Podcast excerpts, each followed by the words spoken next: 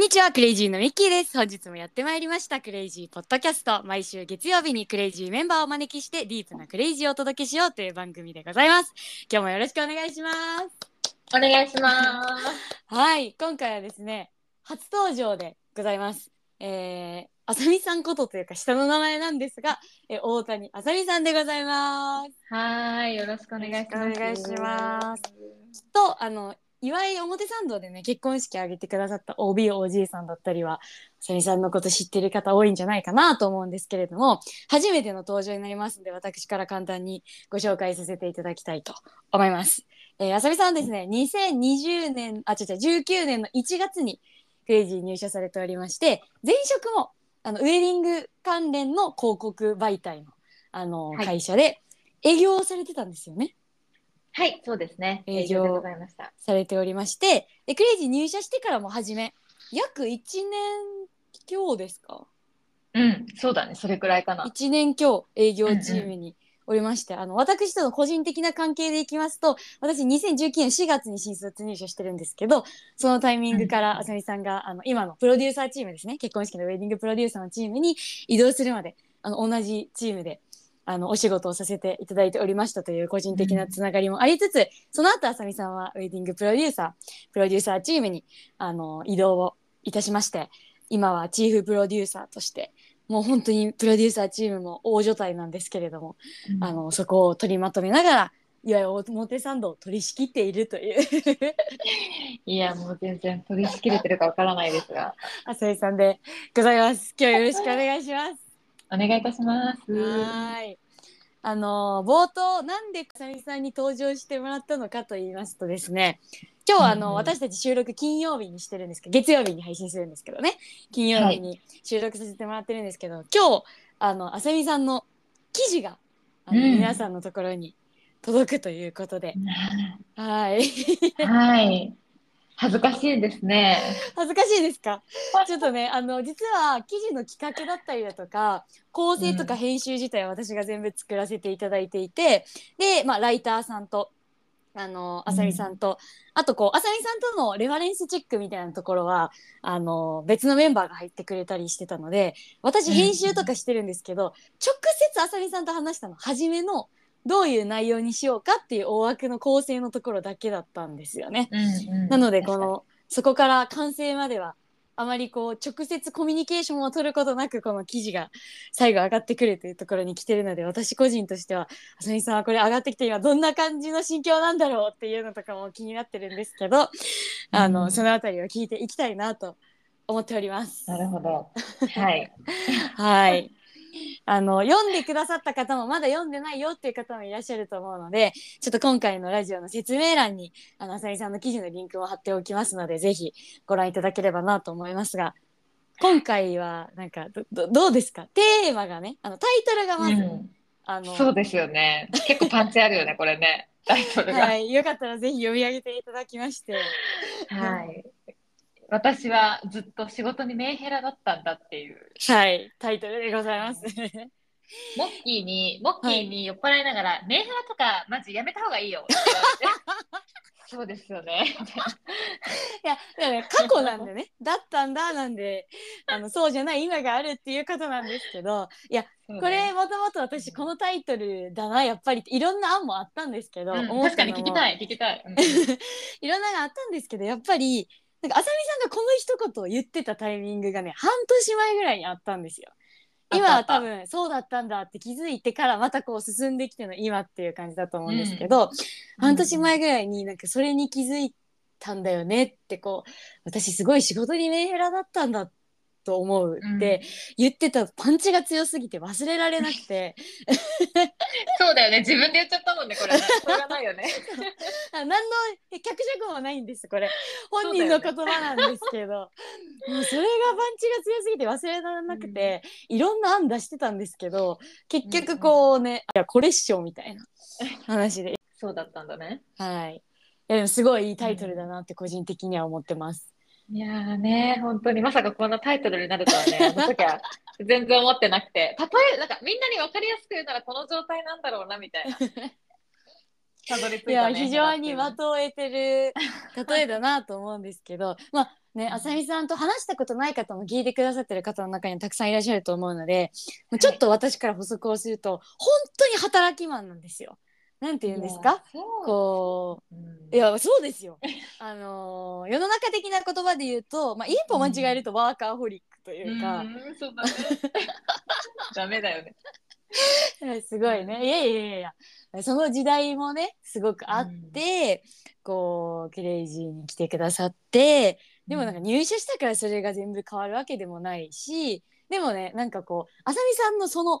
うわーっていう感じに、こう事業成長が支えられてきた事実も当然あるなっていうふうにあの感じてる中で、でもなんか今浅井さんはこうチーフという立場にいてマネジメントだったりこうリーディングしながらも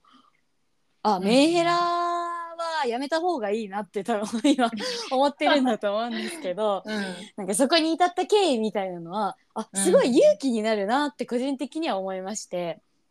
やっぱりこう仕事を手放せない人ってたくさんいると思うしなんか私自身もすごいその瞬間あるというか。なんか仕事してることに安心しちゃう瞬間じゃないけど、これ、うん。あのメンヘラチックだと思うんですけど、うん。いや全然なんかあったなみたいな思い当たる過去がいいや、ウィッキーもねみたいな、そういうタイプだもんね。そうぎゅっとハマるタイプだもんね。思ってて、うん。私自身はあさみさんのそのねいやメンヘラだったんだって聞きながらなるほどってめっちゃね当時ね思ってたのを うん。思い出しながらめっちゃ市場込み込みで記事を作らせてもらってたんですけど、嬉しいです。共感いただけて。ね なんかね記事の中にもこういろんな森さんからのからの言葉だったり描写があるかなと思いつつ、なんかあさみさんの中で一番その、大きな変化っていうのは何だったんでしょうか？そうだよね。一番大きな変化ね。はい。いつもさ、ミッキーってその、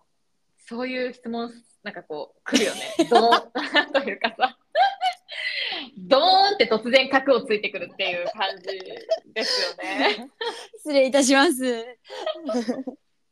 いやいや、もうありがとうございます。いつも、はぁ、はぁってさせられるっていう。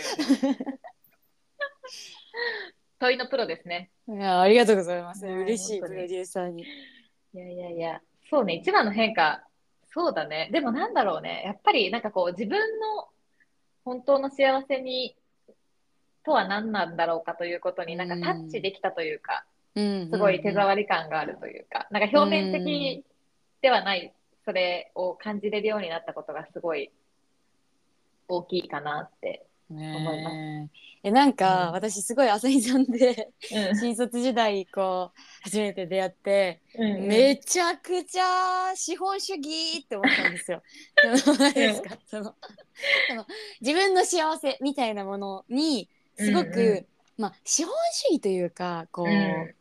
目に見えるものとか物理的なものとかうんがうある種ちょっとこう表現あるかもしれないですけど市場主義というかんうん。それがすごく大切っていう価値観をがあるんだなっていうのはなんとなく感じていてうんうん。でもその中でこうそれが転換したきっかけって多分いくつもあったと思うんですけどうんうんうん。なんか今は全然あさみさんの人生にとって一番大切と置いてるものが違いそうだなっていうふうに感じてて、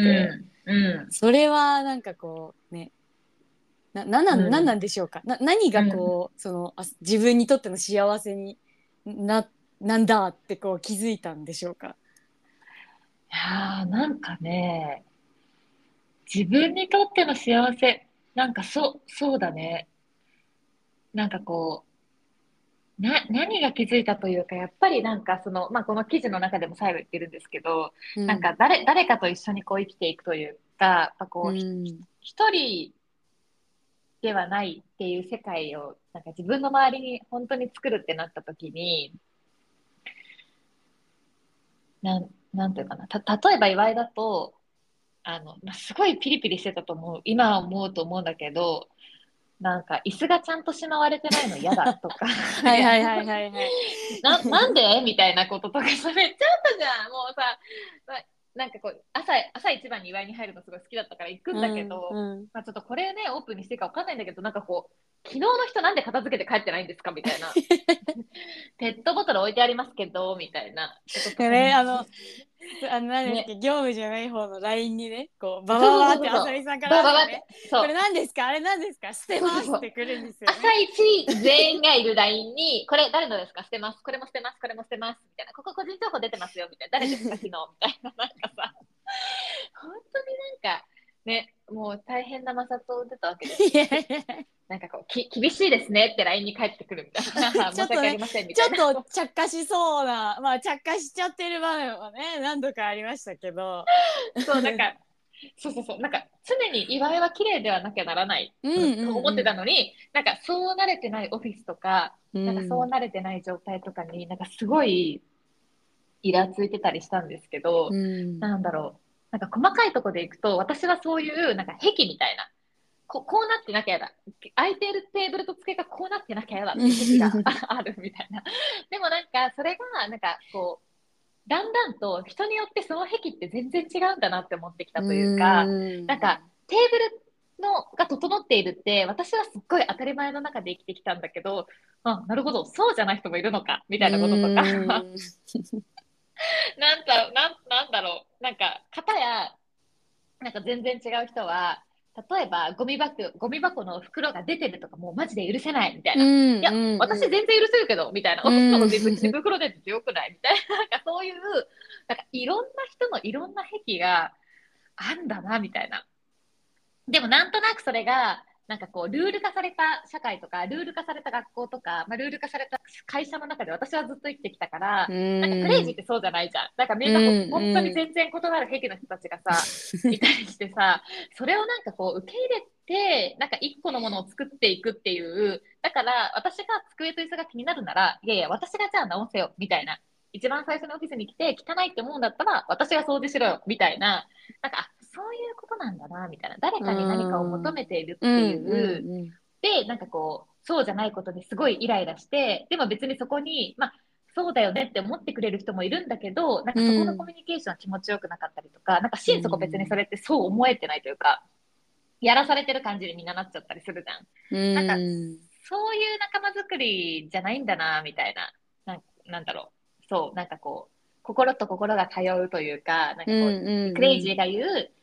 あの、パートナーシップを育むっていうことのコミュニケーションって、なんかそういう圧のある愛ではない、力でこう、などうにかしようとする愛で、ちょっと、ちょっと、あの、ルール整備とかね。ルールとか。かこれが決まりですみたいなことではないですよね。そう、ないから、なんか、あ、歪んでんだ、私の愛、みたいな感じだ。思ったのよ。へーで思ったんだけど、まあ、まあ確かに基準高くいるのは大事なんだけど、うんうんうんなんかそこにこう、なんていうの？そそれと、なんかその、そういうなんか愛の力のまあパワーのかけ方って、なんかやっぱり共存はできないなって、はいはいはい。そう思った時に、なるほどねなんかいろんな本当自由人がいるこのクレイジーで、あのいろんなこう腹立つこととかも全部受け入れて、全部自分ごとにしたときに、なんか、なんていうの、そこになんか人間成長の隙間が私の中にはあったっていうか、ううんんなんか一例ですけど、なんかそういうことがもう日々たくさんありすぎて、なるほど。うんなんかそうやって変えていった先に、あこうやって人と一緒にいる、こういうこういうことが人と一緒にいることなんだっていう、なんか幸せとかにタッチできていったみたいな。うーん。なんかあさみさんの成功パターンだったんだなって今聞いてて思ったんですけど、その何かを整理してあある種こうコントロールするというか、コントロールすることによって、まあ、時に成果を出したり環境を整えたり、うん。誰かとの関係性をこう深く持ったりみたいなところが、多分アプローチとしてあったのが、うん。レイジー、まあ、動物園みたいなところでこう やっていく中で こう、うん。あコントロールじゃないんだなみたいな、うんその人間関係ってとか、うん。こう本当クレイジーってそれこそねあのルールとか絶対こうですみたいな、もちろんコアバリューとかはありますけど、うん。あんまりない。けど、うん。やっぱ気づいた人がなんか落ち葉拾ってたりとか、もちろんお客さんに会ったりこうし社内というかオフィスで誰かに会ったりしたら「こんにちは」って当たり前に挨拶するしみたいな、うん。なんかそのカルチャーってまさにこうコントロールではない何かの関係性からすごい来てるよなって今うん。聞いてて思いました。いや、ほんとそうだね。いや、ほんとそう思う。なんかね、なんだろうね、コントロール、そうそうそうそう。誰かに何かをしろと言われて、なんかこう、するってあんま存在しないじゃん。ないですね。昔からの本当にカルチャーでさ、なんかそこに意思があるのかみたいな、その人のなんかことだったりとか、そうしたいと思う理想に、じゃあ自分から変わっていこうみたいな。ね。でも結構陥りやすい罠だと思うんですよ。この、ん。なんですか社会って基本的にはルールがあって、うんうんうん。まあ、会社もそうですけど、こうしてくださいああしてくださいガイドラインですルールです、みたいな。ものの中でこう、仕事を進めていくことがうん、うん多くはそうだと思うんですけど、うんうんうん、そうじゃないってなった時にうん、困惑するんでしょうね多分。周りの反応にもだし。うん。どどうアウトプットしたらいいのかもわかんないみたいな。いや、本当そうだね。本当そうだよ。私もだって別に誰が決めたか、世の中のどどの人が、どの偉い人が何だか決めたかわからない、いろんなルールを多分背負ってくれる。それがなくなった時に、え？みたいな。何をどうして生きていきたらいいんですかみたいなさ。あー確かに不安ちょっと漠然と不安だしそれはイラつきもしますよねなんかうんな何をつかめば物事が前に進むのかわかんないみたいなうそうそうそうそう。感覚になるよなって思いましたね。ここにいる人たちと、ここにいる人たちとどうやって同じ目標を見て、どうやって手を取り合って一緒に歩んでいけばいいのかわからないみたいな。ちょっとマジ無理みたいな状態に最初なってたと思うーんでもすごいなんか当時を思い出すと同じチームでしたけど、う。あさみさんのあの言動はそういうことだったのかって今めっちゃつながりますね。今ね、5年越しに。4年越しに。いやなんかやっぱ そうあのあさみさんもあさみさんなりに苦しんでるし、うんうん、でなんていうんですか私とか新卒というか、まあ、その前2年ぐらいインターンしてクレイジーにいるから、でもちょっと言ってること分かんない時 全然あったんですよ。えどういう意味だそれみたいな。なんなんですかその日本語が理解できないということよりは、こう ななんだろう。考えて大事に、大事にしてることが 全然違ったもんね。ね。そうそうそうそうそう。でねこうちょっと別の先輩とあさみさんの間に挟まれながらこううわーみたいな時期とかもね めっちゃオープンにするとあったりしましたけど、大変失礼しました。いやいやいいやいやでもすごいいい気づきだなと思って。なんか確かにその不安とか、や成果の出し方のつかめなさみたいな、うん。なんかあの時もあさみさんってなんかこう、うん。何かに文句を言ってたんじゃなくって、えとにかく成果にをつかみたいっていうその、う経あの目標を達成したいっていうことをん。うんずーっと言ってたと思うんですけど、うん。けどなんかその目標を達成するときにどうしたら達成できるかの道筋がなんかもう、うん、みんなそれぞれ全然違いすぎて 確かに。どどういきますこれみたいなこう感じになってたなみたいな、でもうんあそこだったんだなって今すごいつながりましたね。いや、ほんとそうだよね。なんか結構最短ルート行きたい私だったから、なんかこう、そうそうそう、遠回り、まあ、せっかちだし、そもそも。遠回りすることが当時はあんまできなかったから。うんでもなんかこう、結構その、なんていうの、まあ、当時とか、まあ、クレイジーとかって、なんだろう、いろいろ考えて考えて、いろんなこと深めて深めて深めて、新しい答え出したり、やり方考えたりってしていく、それが、まあ、ほぼ皆無だったね、その力は。なんですかパンパンみたいな脊髄反射で仕事してましたもんね。こう来たらこうみたいな。すごい懐かしいな。懐かしいです やーでもねそういうこう時代というか時期があって、まあ、いわゆるそのうんあさみさんが誰が決めたかもわからないうん何かをたくさん背負ってたみたいなのが、なんかある種の社会規範みたいなものでもあり、うんこうまさにね今回の記事の中では、うん。こうなんだろうな。ビジネスマンとしての成功みたいなこととか、うん社会の、まあ、ある種肩書きとか地位の中で上に行くことみたいなのも、多分あさみさんにとってはそのだ誰が決めたかわからないけどなんか背負ってきた自分にとっての何か、うん。でそれに向かってすごいこう頑張ってたというか幸せにしてくれるって思ってすごい頑張ってたけどうん。それがね森さんからのあのプライベートサボんないでっていうはい。一言で「はあ」っていう「ガーン」っていう「何それ」みたいなね。ね 衝撃うん。だったと思うんですけど。うん。その時の心情をもうちょっと私も聞きたいなと思ってまして。うめっちゃ仕事して、う物事前に進めてまあうん。当然前職と同じようにクレイジーの中でもまあなんか表現はあれですけど早く出世しようとか、うん。しっかり仕事で成果出してこうってやってる中で、うん。社長から言われる言葉が「プライベートサボんないでそんなに仕事しないで」っていううん。一言だった時のその反応は どういう感じだったんですか？いや、もうね、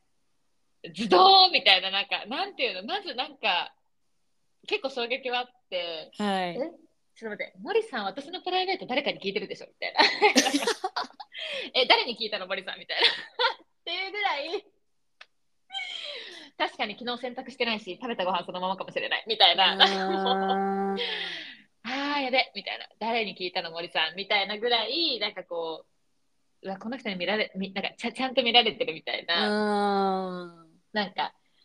なんていうのかな。そうやっべえみたいな。なんか感じで思ってなんかこうあのあ仕事頑張ってるだけじゃダメですよねという気持ちとともにだけどなんかこうだけどというかなんかこうやっぱその頑張りをなんか認められないがうん。このクレイジーではみたいな。ここだとそれうん頑張ることって別に認められないかみたいな。ーなんかそうういうなんかこう承認欲求がなんかはいこうはいすごいはないんかはい。傷つけられたみたいな。あーなるほど。感じとかあってああ私は承認されたかったんだなってまあその時も思ったりもしたしうん。そうなんかいろいろんな思いがあったね。なんかこう本当に。一番大きいのはど感情で言うとどういうどういう構成だったんですか？なんかこう怒りとかなんかこう 悲しみとかなんかこ怖いなとかあでもね悲しみだったね多分一番大きいのは。そうなんだ、そう悲しみがだんだんちょっとなんか怒りになってって気が経つにつれて。ちょっと待って待ってみたいな。悲しいところからあのいやもう私森さんに取り上げられたから休みの日することないんだけどみたいな。よくわかんない怒りになってっていう。こじらせてるじゃん。こじらせていくっていう。そうそうそうそう。めっちゃ一人でこじらせてってさ。なんだこれみたいな へー面白いね。でもなんかすごい今浅井さんの話聞いてて、興味深いなと思ったのはうん。うん多分森さんがその時に言った「プライベートサボらないで」っていう意味って、うん。その時にあさみさんが思ったプライベートサボらないでと全然意味が違うじゃないですか。そのその時は多分ギクッみたいな「やばい洗濯してない。食べ物そのままかも」みたいな感じで本当にね反射的にや思ったばすぎるよね。頭の中の言葉だと思うんですけど森さん多分、うん。その洗濯のこととか 食べ物のこととか言ってなかった。いや、そうなんだよ。それがね。いや、ほんとそうなのよ。思って。なんかこう、そういう意味では多分あさみさんにその、まあ、森さんの言葉が一個大きな、うん。あのポイントとして変化が起こっていった今、うん。なんかこう変化があったな確実にって思えるのって、うん、そのプライベートっていうことの意味とか概念が、うん。あさみさんの中で変わってるっていうことなんじゃないかなと思って、うん。その洗濯ができてるとか、ご飯片付けられてるとかそういうそれがプライベートっていうね、うん。なんかこうところだったところからうん、それ自体が自分のその人生の中での、まあ、仕事だったり、いわゆるプライベートと言われるものが何なのかみたいなのが変化してきたっていうことなんじゃないかなと思ったんですけど、うん、うん。そこって今はどういうふうに捉えてるんですか？いや、もうまさにね、なんかこう、今でもなんかプライベートってなんだろうとかって、なんか考えることとかもあるんだけど、はい。なんだろう、結構なんだ、なんかそうそうそう、今結構まさに広げていってる最中かな、みたいなうん。感じがしていて、でもなんか、ふと思ったのが、あの、あ、あのね、ライライジングってその、クレイジーで合宿してはいはいみんなでねはいそう最最後サバーベキューしたじゃん。はい。で、あの時にさ、なんか、それこそミッキーと二人でさ、なんか、の、なんか、なんだっけな、デモンかそう、デトックスそうだ、めっちゃ作ってた。はい。そう、なんかハーブとかレモンがすごい残ってて、水も残ってて、デトックスウォーみターすごいかんとか入れてねそうそうそう。美味しい水作ろうみたいな。そうそうそう、水やってたりとか、あとお肉私がさ、めっちゃ大きい塊の肉さ、いや一生懸命切ったじゃん。はい。でもなんかああいうのって、なんか確かに昔料理教室とか行ってたんだけど、うんうん。なんかなんていうのかな、そういうことをする暇もなくずっと働いていたし、こう、ハーブ、なんかデトックスウォーターを作るなんて生活って、まあ、これっぽっちもない感じの 余裕の余裕のなさで働いていたから、はい。なんかあの時にふと「えあさみってこういうの好きだったっけ?」って森さんに言われたへえそうなんだ。知らなかった。あの一緒にワイワイやってたそうそうそうそう。ポロって言われて、へでえ私的には「あ昔から好きでしたよ」ってその時回答したんだけど、うんうんうん。確かになんかそういう自分はなんかこうずっとなんかこうなんていうのそれが好きなのに別にやってなかったし、うんそういう時間もそもそも取ってなかったうん。なーみたいなそう感じがあってなんだろう。ほなんかこうけか体のなんだ自分の体を気にして食べるものを変えるみたいなことだったりとかなんか本当に余裕と余白まあ今島根にね2拠点生活的にまあ帰らせてもらったりしてるんですけど、なんか島根に帰ってなんか一緒にお親と一緒になんか家の前にわさびがあるからわさび抜いてごすて食べるみたいなさ なんかこととかなんかイノシシの肉が出てきた時にめっちゃ喜べることとか、うん。なんかそういうなんだろうねあの当たり前だと思っていたことになんか改めて一歩引いたりとかしてなんかすごい感謝ができるようにもなったし、なんか一人でバーって仕事あの仕事バーってしてた時ってもうほ本当に一人でやってたうん本当に一人でやってたからそれやってたら例えばミッキーとデトックスウォーターを作ることも楽しめなかったし 多分 なんか最初あの肉の塊も森さんがめっちゃ切ってたじゃん。はいはいはいそうそうそう。なんか、それもなんかこうやろうと多分私は思わずにずっと森さんを見ていただろうなみたいな。なんかわかんないけど、例えばなんか、そういう感じ。でも、ちょっと森さんのややってみようかなみたいな感じで、なんか一緒にやるとか、なんかそういう、なちょちょっとなんか難しい、伝えるの難しいんだけど、誰かと何かを一緒にやることだったりとか、なんか本来自分が育ってきたその自然の中にもう一回身を置いてみることが、なんか無駄だと思ってたんだけど、でもやっぱり大事だと思えたりとか、うん、なんか本当に心の底の声をなんかがちょっとずつ出てきて、なんかそれを大事にできるようになったっていうのが、なんかこうプラプライベートとというなんかことなのかなって今は思ったりしています。えーめっちゃいい話ですね。今ねさっきもこう無駄だと思ってたっていうのが本当そうなんだろうなと思って、うん。こう背負ってきてた誰の何かもわからないいろんなものの中で、うん。こう自分がいいなと思うものとか、うんこう面い白いなってこう直感的に思うもの？でも経済合理性は全くないみたいなものに対して、無駄だ無駄だ無駄だ無駄だって札を貼って多分それをもう極限までなくすっていう生活をうん。長らくしてきたんだろうな、うん。さんはみたいなのをさっきの話聞きながら思ってて。うん。でじゃあプライベートってなんだろうとかそこに向き合い始めた時にやっぱ金銭が触れるものって、うん。その今まで背負ってた誰かのどこの誰が決めたかわからない何かからすると無駄だというジャッジかもしれないけど、うん。自分の人生にとってという観点で見ると、うん。これはすごい豊かだし必要だし、大切っていうのが、うん。こう実家にね2拠点で帰ることとかも含めて、うん。え本当入社してきた当時あさみさんが実家に帰りますなんてもう本当ありえなかったんですよ。ありえなかったよね。私だって島根出身ってことめっちゃ伏せてたもん。そうそうそう 東京出身ですって言ってたもん。マジで本当になんか皆さんにこの程度を伝えたいんですけどマジでありえなかったんですよ。本当別人なんですよ。でなんかこうね。別の人格出てきましたみたいなぐらい 本当そのマジで変わってるんですけどでもそういうこうあさみさんではない何者かというかなこの何かがうんすごいこれは無駄これは無駄これは無駄これは無駄っうんてしてきたものがたくさんあってうんそれをこう剥がすのにこう使ってきた時間がうんその森さんの衝撃の一言からの時間だったのかなみたいなのを、うんうんね、聞いてて思いましたね。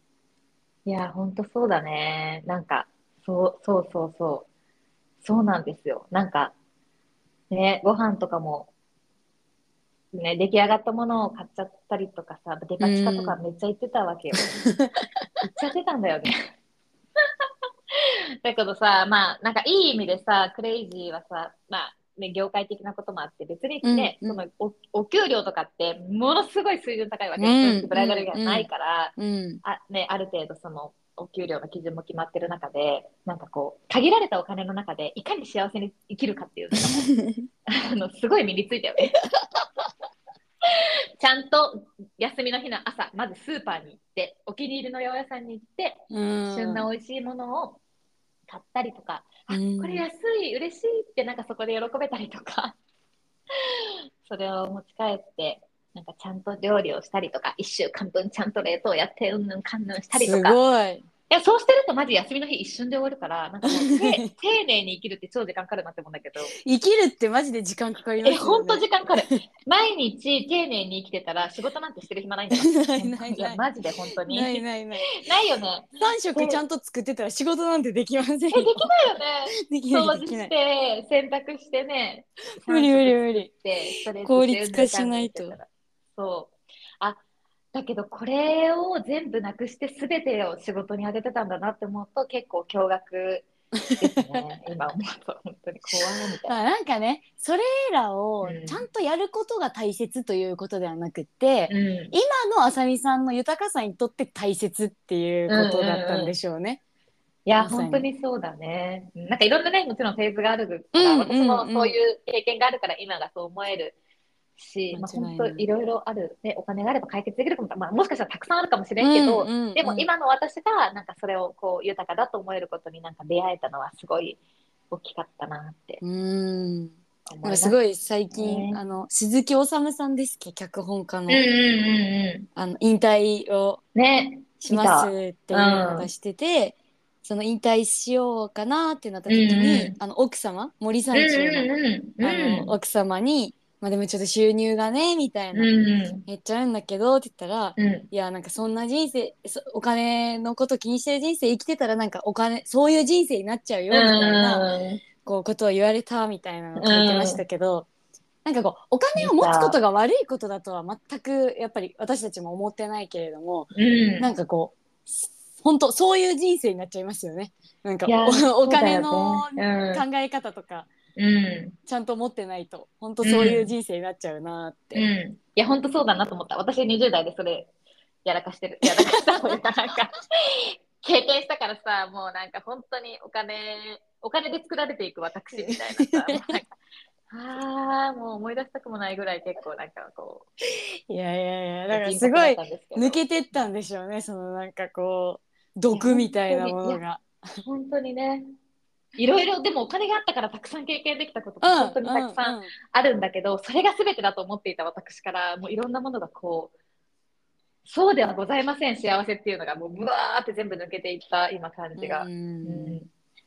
でもねそうなった時にまたお金を持って体験することとか、なあ、んそうだね。かこう贅沢に使うこととかのなんか、体験の価値とか意味って全然うん、違ってくるなーって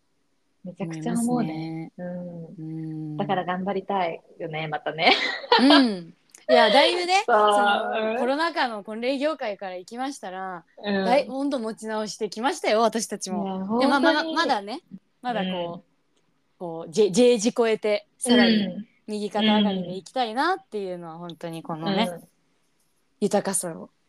しっかり実現していきたいなと思いますね。本当にメンヘラにならないように今度はもう共存できる私になってるんで あのここからまたマジも戻っていってたら受けますよ。やばいよね。もうみんな言ってくれると思うよさすがに。ねえねえメンヘラじゃない最近。あまあなんかむしろね多分浅井さんはまたやっぱりこうなんかメンヘラってすごい言葉強いですけど割と自分の周り見渡しても結構いるなって思うんですよ。うん。全然なんかこうすごい稀というよりはうん。そういう人たちっているじゃないですか。うんうん。からきっとねこれから入社してくる誰かにきっとあさみさんは自分が入社した時のことを重ねて「そうだよねそう思うよね」って。いいじゃんやりきってみたら？でこうすごいわかるって、うん。あの言ってるんだろうな未来ってなんとなくこ言ってると思う。うん 言ってると思うし、なんかでも止める気もないというか、う、うんうんうん。なんかそこまでやりきって気づけ気づいたらいいかなって思うから、うん、なんかそっとこう後ろで見守る。っうん、ていうなんか、うん、生き切ったから気づくことみたいなのありますもね。うんそうそう。ある、うん。あるなって思いました。本当に。それはとてもそう思います。ねミッキーも多分その領域まで行っちゃってるからね。こんなに共感してくれるんだろうなって。ねありがたいですよね。生き切らせてくれる環境ってありがたいなと思ってて。やっぱねすごくなんである種のねいろんな意味がありますけどそういうマネジメントをされてると生き切らせてももらえないから、うん確かにそれはあなんかねもちろんねこう健康とかいろんなものは大事なんだけど、に。でも私の場合は生き切らせてもらえてよかったなという数年がありますね、そうだよねニッキーもきっとね、いやーでもなんかその今の話でいくと多分ここまでの話だけを聞いてると、うん。あさみさんはすっごい働いてて、うん。めっちゃビジネス的な成果を出しててそれにやりがいがあって、うん。でもそれだけじゃないって気づいたから、うん。プライベートにもすごい時間とか自分のこう、うん。まあ、思いみたいなものを使うようになったんだなーっていう風に聞こえると思うんです、多くは。うんうん。でも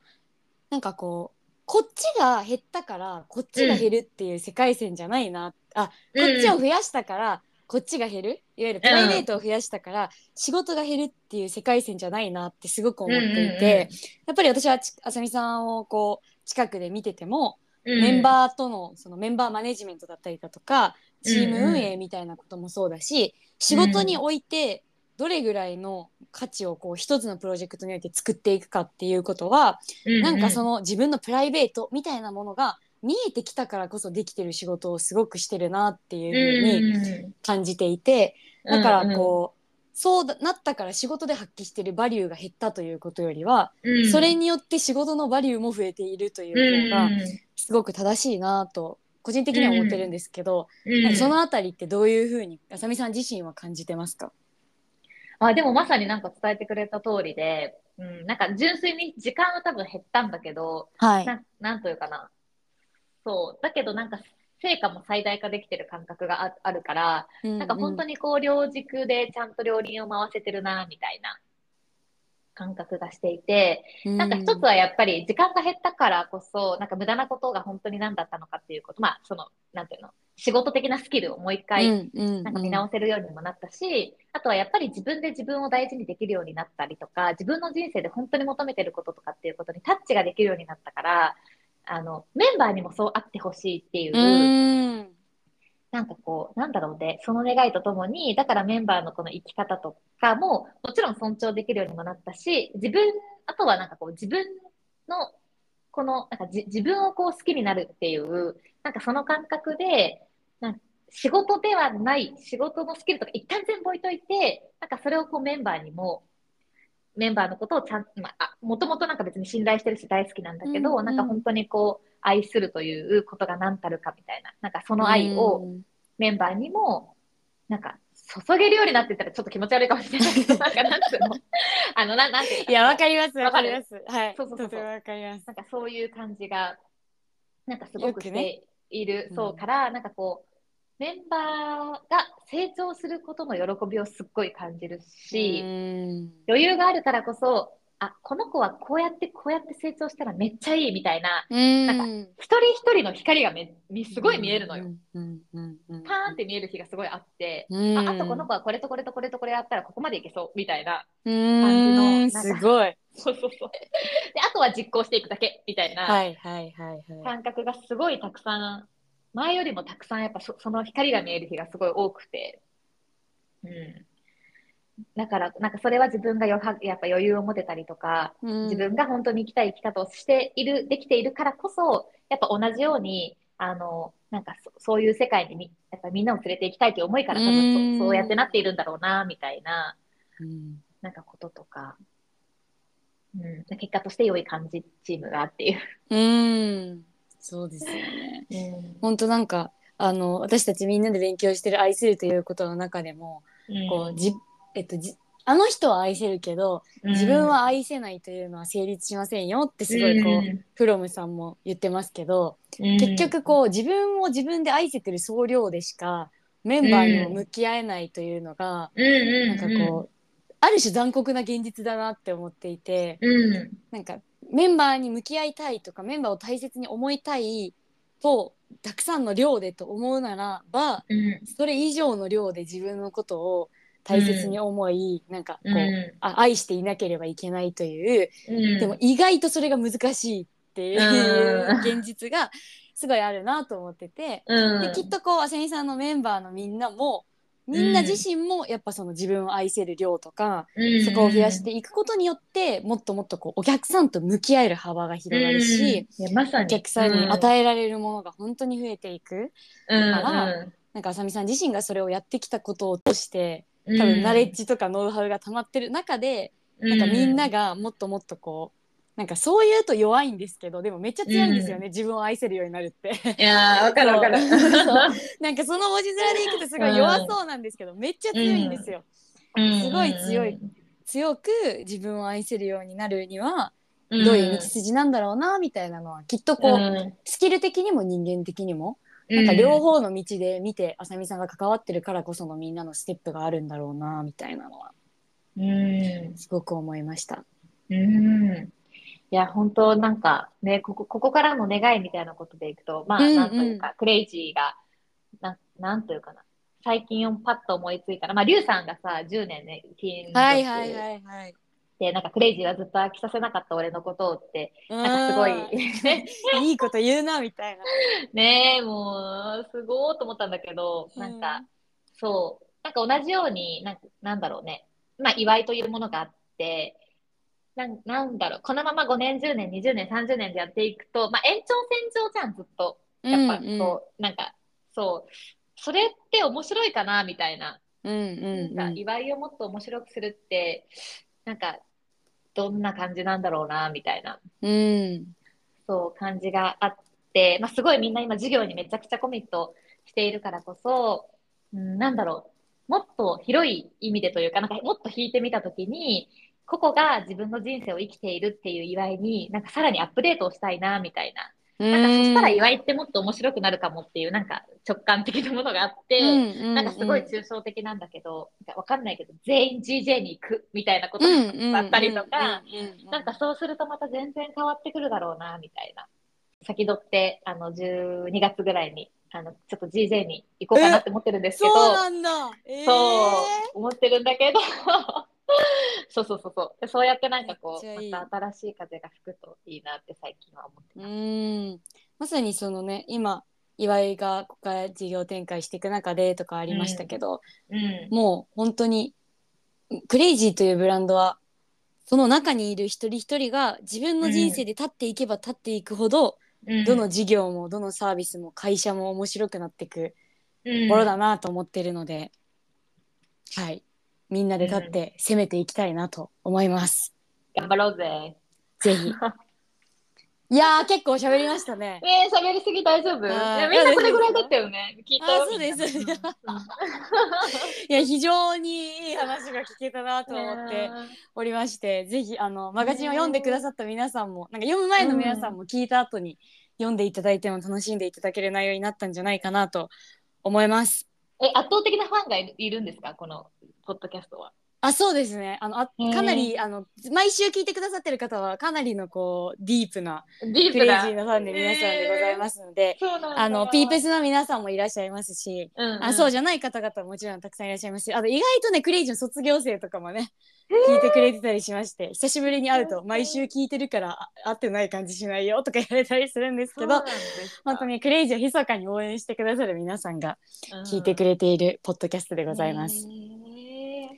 かりました。わかりましたとか言って。えじゃあぜひ最後あさみさんにはですね、はい自分のようにあの一旦馬車馬のように頑張っている方が、え向けた一言をいただいて終わっていきたいと思います。もう最後ももうズドンってくるじゃん。えー、なんかそんな私偉そうなこと言えないんですけど。同志としてね。もさ、まあ、資本主義はやっぱ楽しいし、うんね、お金もたくさん手に入るしあのなんかいろんなことが経験できて、まあ、それはそれですっごい楽しいと、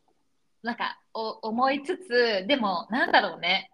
なんかそれは本当にお金は道具だなって思ったんでそれがなくなった時に、なんかこう自分の幸せが何たるか本当に木の幹のままというかもう自分だけなんか何も持ってない自分一門になった時に何が隣にあるといいかっていうことはなんかぜひあの、めっちゃいいですね。うん資本主義と共存してうんうん。考えられてるとあの優劣ではより、なくね。うんうん、そうそうそうそう共存できたらすごいいいのではないでしょうかと思いました。ありがとうございます。はい。完璧な問いで終わっていきたいと思いますので、はい。皆様ぜひ月曜日も自分と資本主義の関係考えながら あでもね いい本当に。ね確かに大事。うん手段が目的化しちゃダメだよっていう話いや、本当本当。いや、本当そううんですね。しっかりあのちゃんと使って豊かになっていくことは大事ですけうん。ど、うん。それに向かってではなく自分の豊かさに向かってうん。生きていきたいなと思っております。はいはい。はい。今週も皆さんありがとうございました。すごいね、ミッキーお話上手ですね。ありがとうございました。ありがとうございます。ぜひまた遊びに来てください。ありがとうございます。はい。ありがとうございミッキーありがとうます。皆さんさようなら。